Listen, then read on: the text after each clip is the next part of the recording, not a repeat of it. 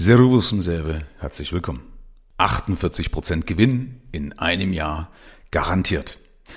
So oder so ähnlich hat mich letztens einer angesprochen und hat gesagt, sag mal Michael, bist du denn aufgeschlossen? Wir haben da ein ganz, ganz tolles, innovatives System geschaffen, das ist ganz neu und da bekommst du 4% garantiert pro Monat. Also insgesamt 48% jährlich.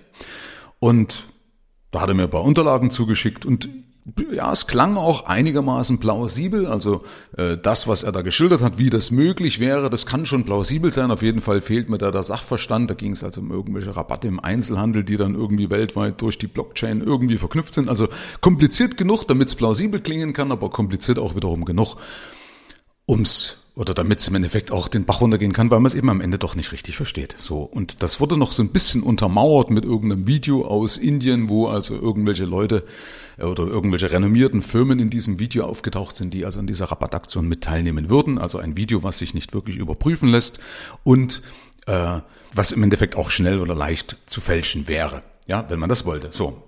Der Punkt ist aber, ähm, wie kann ich denn sowas durchschauen, ob sowas überhaupt in, in, äh, möglich ist? Er hat das nämlich auch noch angeteasert und hat gesagt, pass auf Michael, es sind ja erstmal nur 500 Euro, die werden ein Jahr festgelegt und dann bekommst du die 48 Prozent.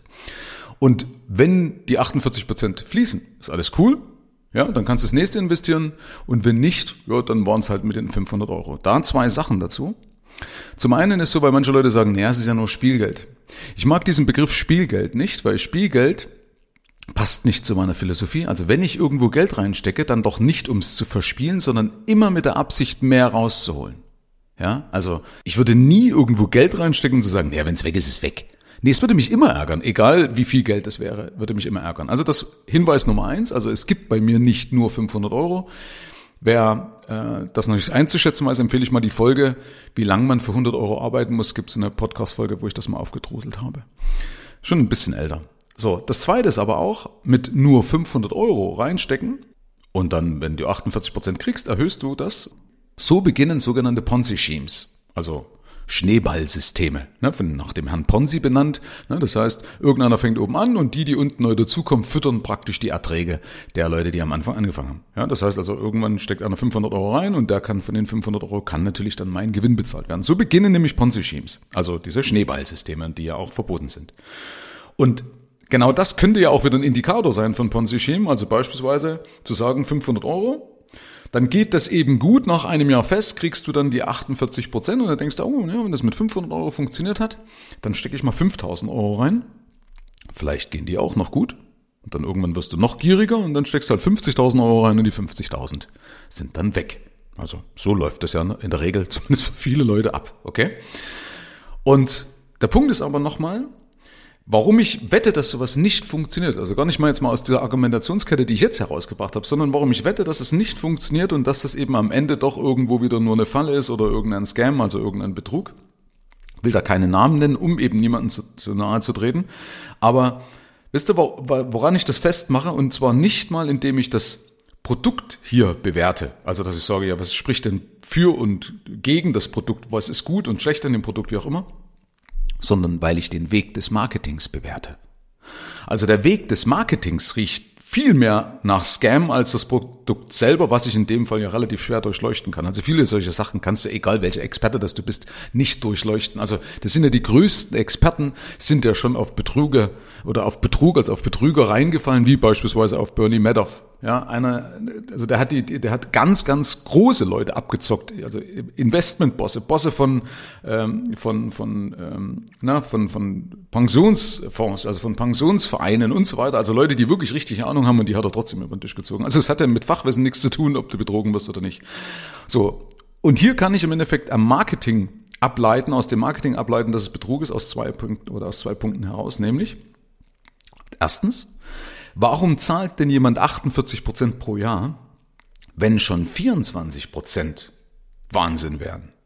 Also ganz ehrlich, wenn einer jetzt sagen würde, selbst 10 Prozent wäre Wahnsinn. Also wenn, warum macht einer 48 Prozent von vornherein, wenn 24, also die Hälfte, schon Wahnsinn wären? Also die andere Hälfte könnte er dann wieder mehr ausgeben für Marketing, also wird das die Gewinne, die ich nicht auszahlen müsste, ja, bleiben ja bei mir in der Firma als Gewinn oder eben um damit Leute zu bezahlen oder um besseres Marketing zu machen und so weiter und so fort. Also warum soll ich mehr zahlen, als ich muss, wenn doch schon die geringere Summe ein Wahnsinnswert ist? Also Punkt eins, warum es durchfällt. Warum zahlt jemand 48 Prozent, wenn 24 schon absolut gigantisch und unvergleichbar werden? Und das zweite ist, warum wählt jemand den komplizierteren Weg über einen Network Marketing Vertrieb, also wo du erst Leute gewinnen musst, die du begeisterst, die dann das weiterverkaufen, die ja auch nochmal eine Beteiligung bekommen, also trotz der 48 Prozent und so weiter und so fort. Also wenn du so ein tolles Produkt hast, warum wähle ich dann einen komplizierteren Weg über Network Marketing? Weil Network Marketing mag ja dann gut sein, wenn du zum Beispiel Handelsketten umgehen möchtest, wie auch immer. Aber warum will ich so einen komplizierten Weg? Bei so einer Anlage, wenn es eine tolle Anlage wäre, würde ich genug Investoren finden. Hier geht es ja nicht darum, dass einer sagt, ich verkaufe ein Produkt, sondern hier geht es ja darum, es ist ja ein Wahnsinnsinvestment. Und Investoren zu finden, die sagen, warte mal, stopp, hey, bei so einer Renditen und die noch garantiert, bin ich doch gerne dabei.